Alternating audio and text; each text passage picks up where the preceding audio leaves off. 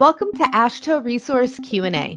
We're taking time to discuss construction materials testing and inspection with people in the know. From exploring testing problems and solutions to laboratory best practices and quality management, we're covering topics important to you. Now, here's our host, Brian Johnson. Welcome to AASHTO Resource Q&A. I'm Brian Johnson. And I'm Kim Swanson few weeks ago, we had a post on our social media polling people about what they would like to hear on future episodes of the podcast. And the question was what type of episodes do you want to hear from us in the future? The options were test method or nonconformity related, laboratory safety, soft skills, or things about other AASHTO programs. Okay, so what was the top? The top rating unsurprising to me was test method and nonconformity related episodes. So that's what we're doing here today. Well, we can do that. So the, it, the timing couldn't be better because just recently I was asked to give a presentation at a regional laboratory meeting in our area where they had asked me to present on different AASHTO accreditation and AASHTO resource issues, including common nonconformities. I put together a list of the top concrete related nonconformities, and I went over that. And then just this week, so that was last week, this week, we had a very similar meeting with one of the DOTs where they wanted us to go over common findings for a few of the common scopes of testing. So we did that just yesterday, and there was a lot of good discussion. And uh, it sounds like uh, people were really interested in hearing what kind of mistakes people were making in concrete testing. So we are going to do that right now. But one thing I want to preface it with is these are common findings. That does not mean that everybody has these in their reports. But when people do ha- make mistakes in concrete testing, it's usually these ones. These are the most common ones. And we can play a little game at home. We'll let you think about these things as you're listening to what we're saying. And as I bring up a topic, you can think, oh, what do I think the most common one is? And then you'll get to hear it. So it's like your very own family feud episode that you're having in your car while you're listening to this. You're assuming people are in their car, but it's a fair assumption, I think. And you know what? I'm going to play along and I'm just going to guess with no technical experience, just my know how. I'm going to guess what the top nonconformity is for the specific thing. And we're going to see how that goes. That'll certainly make things interesting because you may not have any idea about any of these things. Hmm. I will guarantee I have no idea about any of it, but I want to play. I like games. okay, so it's really going to be like the Family Feud then. yes. So, I think we're going to be doing a series of these episodes, like you said, going over the common findings or nonconformities for the common concrete standards. What do we have for today's episode? All right. So, in general, before we get into specifics, I want to mention if you are setting up a lab and you'd like to avoid nonconformities, these are the general topics that keep coming up. Number one is facilities, specifically curing facilities, is what goes wrong. So laboratories move more than you'd think into different buildings, and sometimes they don't have an understanding or their landlord. Uh, there's not an agreement about what has to happen at this laboratory. So one of the things that has to happen is they have to have a curing facility that is not connected to the outside of the building. So they can't use one of the walls as one of the curing room walls. So they kind of have to build a room within the building that is going to have water in it and it's going to be a very busy place that requires power and water and other things. So when you're moving into a new laboratory, it's important to make sure that that is going to accommodate a proper curing facility, or you are going to be getting very common findings about not having proper curing facilities. Am I thinking of moist rooms or curing facilities when it comes to like people use a walk-in refrigerator sometimes for that? Uh, like same same thing. Same thing. Okay. Same thing. Yeah, there are a lot of ways that curing can be accomplished. There are requirements, but it's not like you just you can go out and buy a curing room that's already built, but most people don't want to spend the money to do that. So they kind of they try to figure out a way to engineer a curing facility that's going to work for them. Plus, everybody's got different workloads. So if you've got a really heavy workload of concrete cylinders being tested in your lab, you're going to need a really big facility and there might not be one that's going to accommodate that. And if you have a really small one, you might not need them as big as what you can buy but I think most of the time it just comes down to people who don't want to spend the money. So facilities is a big one. Equipment in general is a big one. You know, things are out of spec or not being maintained properly. Personnel certifications, those are another one. Or you know, people aren't trained or they're mm-hmm. having performance problems. And then the the other one that's probably everybody. I mean, this is most common for everybody in every lab is some issue with the quality management system. So that's you know records are not being documented properly. So, like equipment or training or competency evaluation records, internal audits, management reviews, not up to date, or some issue with conformance, policies and procedures not up to standard for uh, conformance to R18 or one of the other quality management system standards. So, th- those are the four general categories. So, facilities, equipment, personnel, and quality management system. Okay now that we covered the general stuff labs may have issues with, let's get into the specific. All right. So, first up, we're going to talk about the standard that just about every concrete testing laboratory cares about, and that is ASTM C1077. This, for those of you who don't know, this is a quality management system standard that is developed by ASTM Committee C9. It has some similarities with AASHTO R18 but it's got some very specific details that are not in AASHTO R18. If you are a laboratory, you probably know that the most common two issues that come up with C1077. Kim, you want to take a shot at that? Because this is a quality system one, I'm assuming it has to do with some paperwork or some certifications. Yes, you are correct. Certifications are the I, I mean, I, I didn't really rank these, but I can tell you that that is the most common issue with C1077. Just about every laboratory deals with it. Personnel change all the time, and they're trying to keep up with certifications, and it's not easy to do. You kind of mentioned people are changing all the time, but what's the most challenging part for laboratories dealing with proper certifications for C1077? I think lack of availability of certification programs. So you hire somebody and you really want to get them trained and certified as quickly as you can so that you can get them out working on projects that require that. And you might run into an issue because the program isn't available for another several months. So mm-hmm. then what do you do?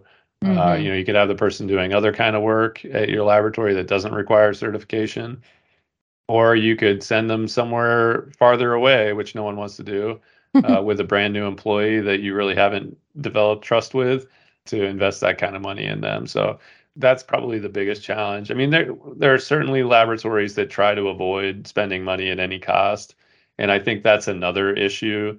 And I'm not going to keep repeating that, but that is a pervasive problem. People just they want to be in conformance, but they don't want to spend the time or money sometimes to get into conformance. So, what are some of the other common ones? Yeah, so C1077 is one of the two standards, uh, along with E329. It requires the technical director to hold a professional engineer's license or credential. So it's not that you just have to know a PE or you have to have a PE on staff somewhere. It's that the person that holds the position of technical director has to have a PE license. So this can be a problem from the point of the assessment where they're asked the question. They should be saying, okay, who's your technical director? Let me look at your org chart and see who the technical director is and then verify that that person has a PE license. Mm. But I mm. think what happens sometimes is say they say, "Who is your PE?" And then they oh. say, "Oh, let's see, do we have a PE? Who who is it? Oh yeah, this this person is a PE. Uh, that's go ahead and put them down." But that person might not be the technical director. So if that person is not the technical director, that is a nonconformity. We have a podcast episode, season two, episode 13, about license PE requirements, and I will put that in the show notes. And I will try to put all of the episodes and references to anything that we're talking about. I may miss some, so don't hold me accountable to that because there's going to be a lot. But I know I will put that in the show notes so you can reference that. But we do have an episode just on PE requirements. Thank you for that. And I don't want to be too repetitive. So I'm going to cover some of these things, but they do come up in the others as well. There are reporting issues. So standards have reporting requirements for how you report your test results, and, the, and C1077 says your reporting has to include things that are required in mm-hmm. in those standards. So that would be a nonconformity for ASTM C1077. Uh, also, org chart might be out of date, personnel not presented. This is another one that, you know, that on a similar vein of the other discussion I had. Sometimes people will prepare a special org chart to get through the assessment or to not include people who aren't certified on the org chart that they give us. And they shouldn't be doing that.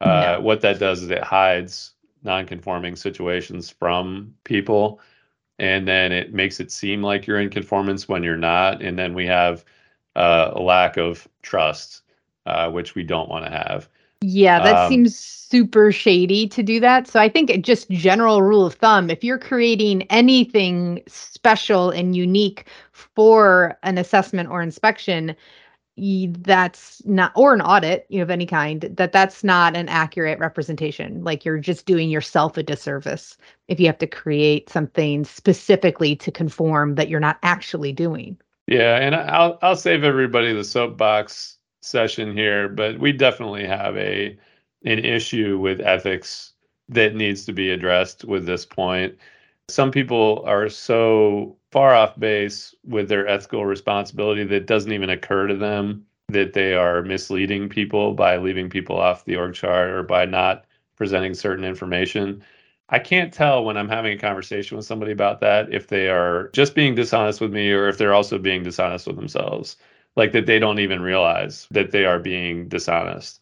It definitely concerns me because over the years I've had enough interactions with people where I think somebody needs to like explain them what honesty is and like what what is true and what is not. It, it just seems strange to have to explain that to an adult, but but sometimes that's the case. Sorry, I did not save you the soapbox moment. Moving on. Next one, not having corrective actions on low proficiency sample testing ratings. So even ratings of two, which we don't need you to send to us, you should still take corrective actions, still document them, and still maintain them at your laboratory for the corrective actions, there needs to be a specific report, but it doesn't have to be necessarily. I believe we have a version on our website that you can use oh, a form, but it doesn't yeah. have to be in that form. It just has to be done and documented that it was done. Or what are the requirements about that? Yeah, you don't have to use our form. I mean, we have an example form people can use. It, you know, you could use that if you want, but it, I always think like if you create your own forms, it's much better because you address it the way you know needs to be addressed. You include what the elements that you want to include. There are certain minimum requirements and all the standards, but I really think people should think more about what works for them. You know, make sure you meet the minimum requirements, but then you may want to add some things that are just useful to you. Regarding specifically the corrective action report, or form what is specifically required to be on that or where can people find that what's required when they're creating their own form? Well the big thing is you write what went wrong? Mm-hmm. okay what, what was the issue? What did your investigate investigation yield? You know what did you find out were causal factors or the root cause of the problem mm-hmm. uh, and then you want to take immediate corrective action. You know you can have a corrective action section or you can break it down into different parts but you know immediate corrective action like so let's say you found out you're just doing horribly on a certain test on proficiency samples. Well you should immediately stop accepting those tests or like say okay you know we have or, we have orders back there to run these tests. Let's figure out what's going on before we make another mistake on a client sample that would be a considered an immediate corrective action so then you you look into it you figure out what went wrong you take your corrective action you document that too you explain what you did to correct the issue. And then you would also put into place some kind of monitoring activity. And you'd want to explain what that is in your corrective action too. So that way you follow up and make sure that whatever changes you made have been mm-hmm. effective. Because okay. a lot of times you do your best and you find out, oh, I actually didn't catch it. You know, it's still going on. So then you want to go back and say, all right, let's go back to the drawing board and see what's going on. This is all, these are management tools for people and I think if you want to, I mean, most people want to do their best, right? And you, there should be continual improvement all the time. You should be thinking about things you can do better. And this is just another way to make improvements. Is that Sounds, helpful? I think that's helpful. Yeah. Yeah, we'll see. I if mean, it's not, you can always email me and say, that wasn't very helpful. Could I get some more information or different information on that? Exactly. And we could always have another podcast episode on it. Exactly. I was like, it seems to make sense to me, but I don't have work at a laboratory, so I'm not. it doesn't have to make sense to me. What are some of the other common findings for C1077? Well, other things, standards are out of date or not presented or not available to the staff. Procedures missing from the quality management system, so they might not have a policy or procedure that's supposed to be in there and just records missing or missing information. So that covers just about everything in C1077. When you compiled all these, were you surprised by anything that wasn't on the list of common ones? No, I was not. Eh, but as we go along, there is one that did surprise me. So I'll, I'll make okay. sure I point that out. Okay. I, and you know what? I'm so trained by you on that question that I actually will volunteer that information now when I'm giving a presentation about what was I surprised by? Like, I think I should mention that to people. So thank you for that. You're welcome. And it really is the ultimate question.